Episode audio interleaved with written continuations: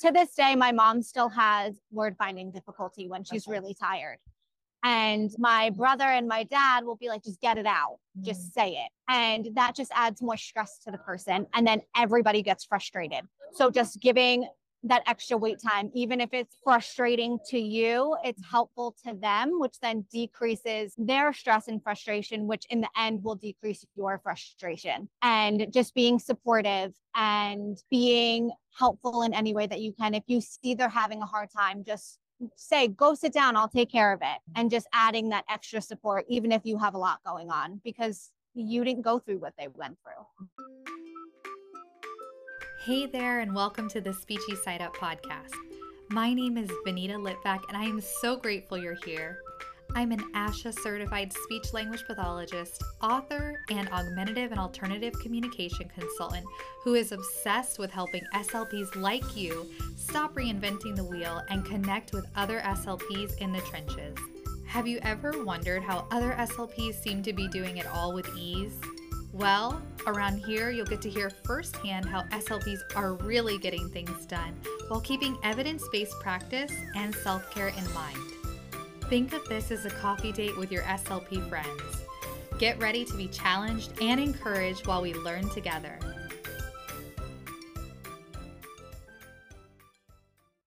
So we are at ASHA. This is day three, right? Yeah. Wednesday, Thursday, Friday. It's just flying by. I'm So so tired. Are you tired? I'm exhausted.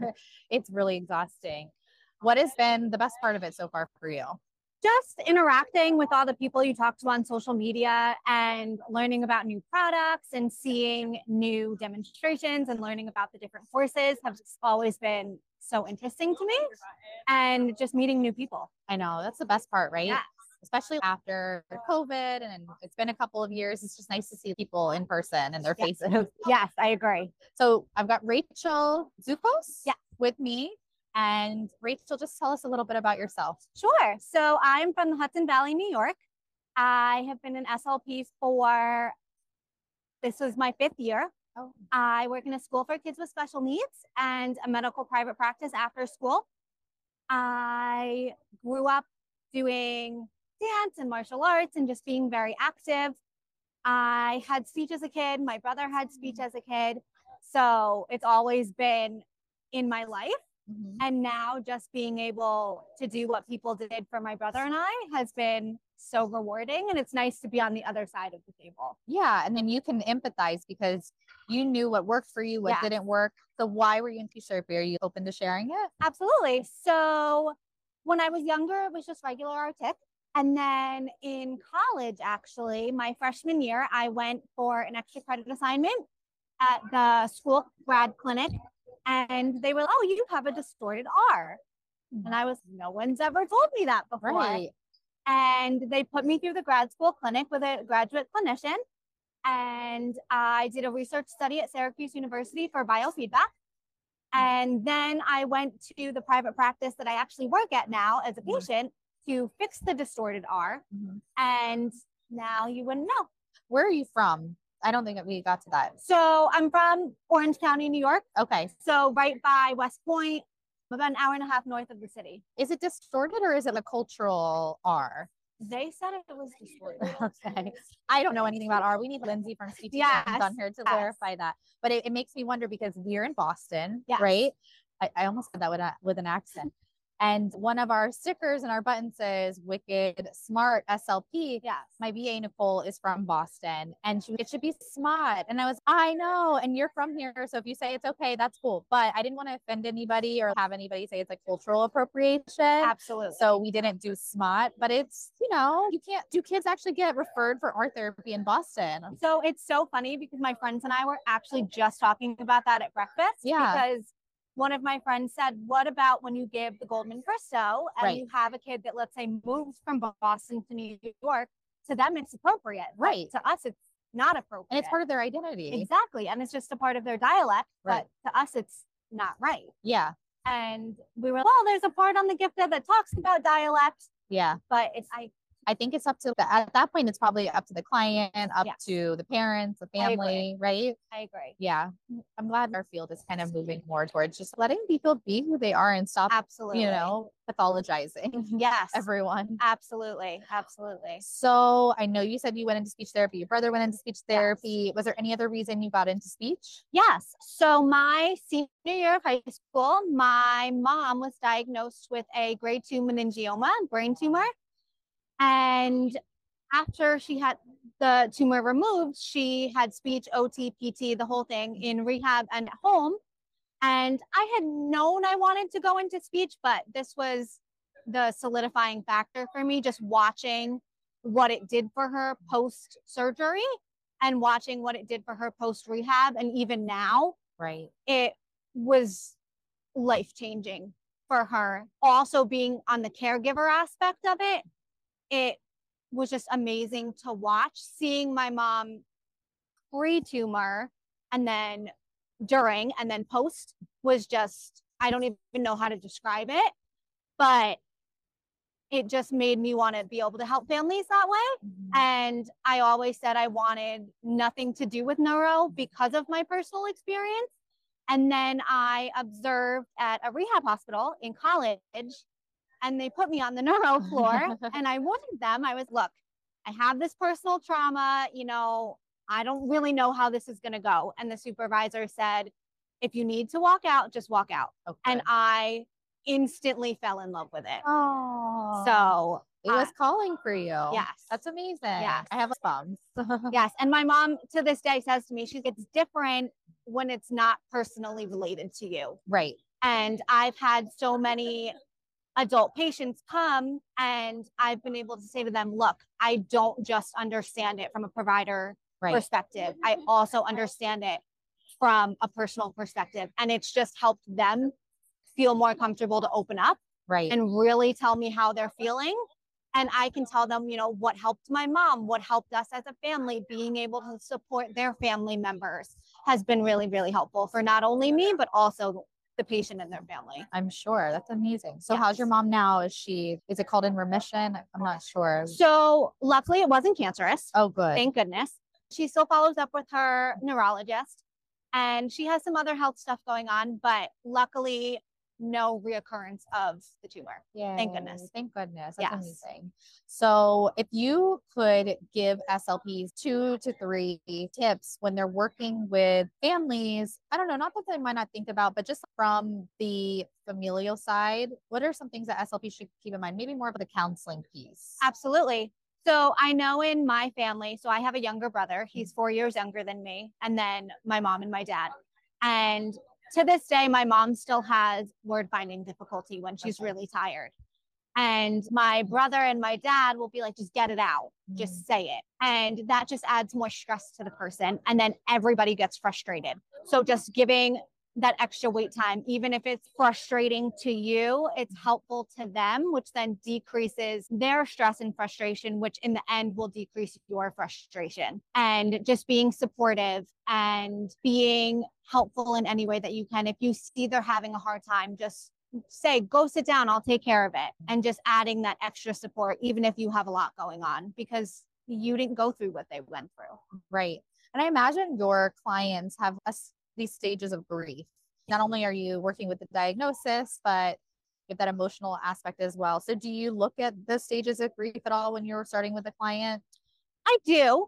So in the private practice that I work in, it's myself and a couple other SLPs. Mhm. So we all see all the patients and we all have different outlooks and different ways of treating the patients, which is great because certain ways benefit each patient better than others. Yeah. And one patient specifically that I can think of, he to this day is very upset about pre accident and pre TBI. And I just say, I'm like, you know, I don't mean this to be offensive or this is not a big deal, but I always try to look at it as it could be worse. And I'm grateful that it's not. And once I explained that to him, he had a whole new outlook on Mhm. his situation. And he was, you know what? You're right. My life is different, but it could be so much worse. And I'm still here and I can still do A, B, and C. It's just a little harder. Yeah. but at least I can do it. Yeah. That makes sense. And then we talk about those different stages and how it's okay to feel frustrated. It's okay to feel upset. And some days are harder than others for yourself, for your family, for your friends, but you will get through it as a team. Mhm. And we're as providers here to help you with whatever you need. And I always tell them that even if we're not in session and something happens and you really need us, we're here to help you. Right. Yeah. It's more than just your speech therapist. You're there for them Exactly. emotionally and whatnot Exactly. to to support that. I imagine there's a sense of loss if they have a TBI or stroke, any uh, acquired condition, right? Where they grieve the loss of their mm. previous life. Yes. So that makes sense that he would feel that way. Absolutely. Yeah, and you're validating their feelings. Totally understandable that you'd be frustrated and that, you know, it's harder to do things now than it was before. Yes. And I feel like validating their feelings is one of the biggest things I bet. because people that don't understand the situation just are, oh, whatever, and then just kind of blow it off. And Yeah. then that doesn't help Right. the patient and how they're feeling. So everybody needs that validation no matter what's going on in their life. And Mhm. especially in a situation that that validation is so, so important. Yeah. And even as clinicians, we need validation. Yeah. So imagine how they would be feeling if they have to completely relearn everything that they used to know how to do. Exactly. I can't even imagine. Yeah. And I watched my mom go through it and I can't even imagine having to go through it myself. Right. Right. So what does your caseload look right now? Sure. So I work in a school for kids with special needs, K through 21, Okay. and I work in our medically fragile program. And I am with K through fifth grade. And I have all med- medically fragile children, mostly nonverbal. I have 10 kids on my caseload. More than half of them have devices. So most of them have TouchChat. And then at the private practice, it's EI through geriatrics. Oh, So wow. anywhere Great. from 18 months to 80s, 90s. So you were seeing a whole range. Yes. wow, that's amazing. yeah. And I've been at both jobs since my CF. okay. Wow. You Yes. love it. You- I love it. that's amazing. Are they both part time?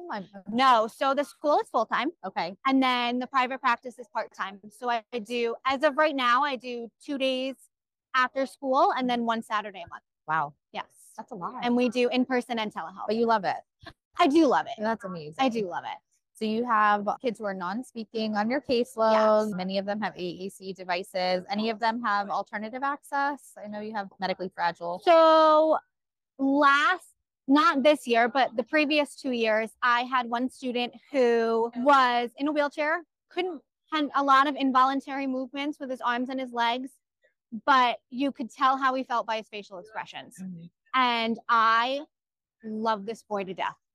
That's my favorite population. Cerebral palsy. That's yes, so he doesn't have cerebral palsy. Okay. off the top of my head, I don't remember his exact diagnosis, but he was actually typically developing and then had a seizure. Oh, And um, they didn't get to the hospital in time. So, but you would tell by his facial expressions, and you would know if he's happy and you would know if he's not. So I spoke to our AT specialist at my school and we tried textured switches with him. okay. We used jelly bean switches and then we just put soft and hard Velcro Okay. and we saw which texture he liked better. And we would try different things on the Velcro and that worked for him. Which one did he go with? The soft or the hard? I'm sorry, it depended on his mood. Okay. So we would try both in the beginning of the session Mhm. and then some days it would be completely hand over hand, but he loves music, specifically Kidz Bop. And there was a couple songs that he just loved. And if he would hear the song and I would stop it, he would, he's also legally blind. So we don't really know what his vision status is. But if he would turn his head towards the computer, or if I would shut the music off, he would cry and he would not be very happy with me. And then I would turn it back on and I would touch the switch and say, I want more music. And he would get the biggest smile on his face and start laughing.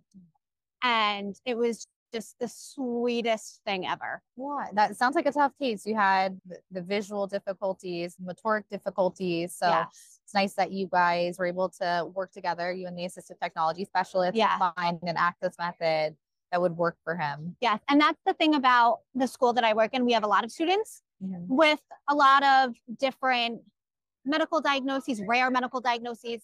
I have a bunch of students with diagnoses I never heard of until I had them on my caseload. Wow. And you just have to adapt to what they need and you have to work with OT and PT and we are lucky enough to have vision services Mhm. and we all just have to work together as a team and decide what's best for that student. And this year I'm actually in a shared office. So it's myself, another SLP, and two vision therapists. Mhm. So the other day I had a student and I was, I don't know if they're visually tracking this right. What do you think I should do? And the vision therapist came like watched five minutes of my session and she was, oh, here you go, like use this. And the next session it was great. Yay. So it's That's nice amazing. to just have those other specialties right at the tip of our fingers. Like Yeah. OT is right next door. That's awesome. And it's just so helpful. Yeah, I know. I know it's hard for SLPs when they don't have access to occupational therapists or other disciplines.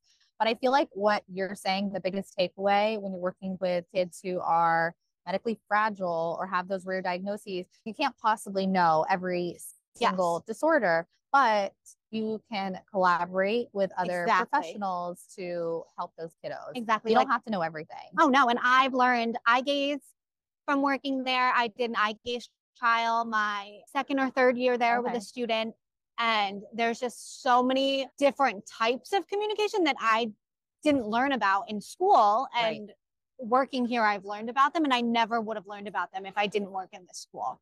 It's amazing. It's so rewarding and just seeing and even if the kids don't make a lot of progress, it's rewarding to see the progress that they do make. Mhm. I had a kid the other day say his first word. Or last year, I had a girl for two years, and her mom was Rachel. I just want her to say mommy. All she says is daddy. I just want her to say mommy. And we got her to say mommy, and the mom cried. Aw. And it's just so rewarding to see those changes. I had a student last year with Down syndrome get TouchChat and her whole demeanor changed and she was making jokes and she was having conversations with people and her mom was like I can actually communicate with my daughter now Right. or at the private practice I work at, I'm in the middle of getting a patient a device. And she immediately started imitating me with TouchChat. And the mom started crying in our session. She took a video for her husband Aw. and she was, I can't believe she's talking. This is amazing. And it made me cry. I went mm-hmm. home and cried to my mom. I was, it's just so rewarding to be able to help people in these ways because you don't know what goes on behind closed doors. You don't know how hard it is for these families or these caregivers or even these kids and what they're going through because you're not going through it yourself, but just to be a small part of helping them is the most rewarding thing to me. Absolutely. Yeah, I can see why you love your job. You're very passionate about it. Yeah. And I think the biggest takeaway um, from this is that we need to make sure that we're not setting the bar too high for our clients and we're not making goals that are not meaningful for the families. It sounds even just saying mama was a really big Yes. deal. And it didn't matter how long you worked on it with this client. We worked like- on it for two years. And I was, I don't care if it takes the Right. full two school years. Right. We will get this. Yeah. And we did. Yeah. Cause it, it's like, what does the client and their family want? Not what do we want for them in therapy. Exactly. So it's just a good reminder to check in with the family and the client, Yes. especially in the school system, like have some way to contact and not going off assessments, not going off developmental norms. Yeah. You know, I know people, depending on what insurance you're working with, you don't have a lot of choice in that matter, Yes. but you can still make it functional. Oh, absolutely. Yeah. And my friends and I were just talking about that this morning because at the school I work with, a lot of our kids can't be standardized test. right. And we have to go based off of informal assessment, or we use a standardized test, but we can't score it. Mhm. And, you know, we just have to do what's best for the student. And, you know, we're only with them during the school day or at the private practice one to two times a week, but the families are with them all the time Mhm. and you need to do what's going to help them the most. Yeah. And a big thing for me is open communication with the families Mhm. because I remember I still talk to my brother's EI speech pathologist. It's funny because my parents always joke. My dad always says, "Oh, if you talk to her, tell her he doesn't stop talking now." and she was always so open with my parents and my grandma and my uncle. My whole family was involved. And I feel like the more family that's involved, Yeah. the better. Better because outcome. when we were younger, my uncle and my grandma watched us when my parents were at work. So they knew everything that was going on in my brother's EI sessions. So that way they could do it also. And we see that luckily with a lot of our patients, and we have such good families. And, you know, some families can't do that, and that's not always in their control, Mhm. but just supporting them however they need. Mhm. And each family is different in what they need, and that's okay. Yeah, that's true. Oh, amazing. Anything else you want to share before we wrap up? I guess a big thing in the last five years for me with working two jobs. So I started both jobs two days after I graduated. Oh my goodness. I didn't really give myself a break. So work life balance was honestly a thing I haven't really started doing until the last year. Good. So just to, you know, new SLPs or anything like that, definitely go towards your goals and follow your dreams. But also you need to just how you cut your parents slack and you cut your colleagues slack, you need to cut yourself some slack. Mhm. And that's something I've struggled with the last couple years. So I'm working on it. And I just, I tell all of our CFs or new employees at the school, you know, it's okay. Don't stress yourself out about things you can't control. Mhm. There's a lot of things in our field that unfortunately we can't control, and we just have to be okay with that. And I know personally, I'm very type A and I'm a very big perfectionist. a lot of SLPs. And I was going to say a lot of SLPs are. So just, you know, doing the best we can every day because what I'm learning is the more you help yourself, the better you can help your patients, your students, your families. And that's what they need. And that's in the end what you really need. That's what our jobs are. Right. And you have to help yourself before you can help anybody else. Totally. So Amazing. Yeah. So where can everybody find and connect with you? You can find me at my new speech Instagram, Rachel Z, the SLP. Thank you so much, Rachel. thank you for having me. I love the podcast. So this is so cool. Yay. Um, thank you for supporting it. Thank Of you for course. agreeing to come on. Yes. Thank you for We like- having me. Well, maybe we'll have you back on again. Absolutely. This was so fun. I hope you enjoy the rest of the show. Yes. Thank you so much. Thank you so much for listening. By the way, have you joined the SSU crew yet? By joining, you get access to the free goods section on our website, plus podcast updates, special event notifications, and therapy inspiration. You can sign up at bit.ly slash join SSU crew, all lowercase, or just find the link in this episode description. Also, don't forget to take a screenshot of this episode so that you can always refer back to it and share it on social media if you really love the topic. Take care and remember to always fill your speechy side cup first before you can pour into others.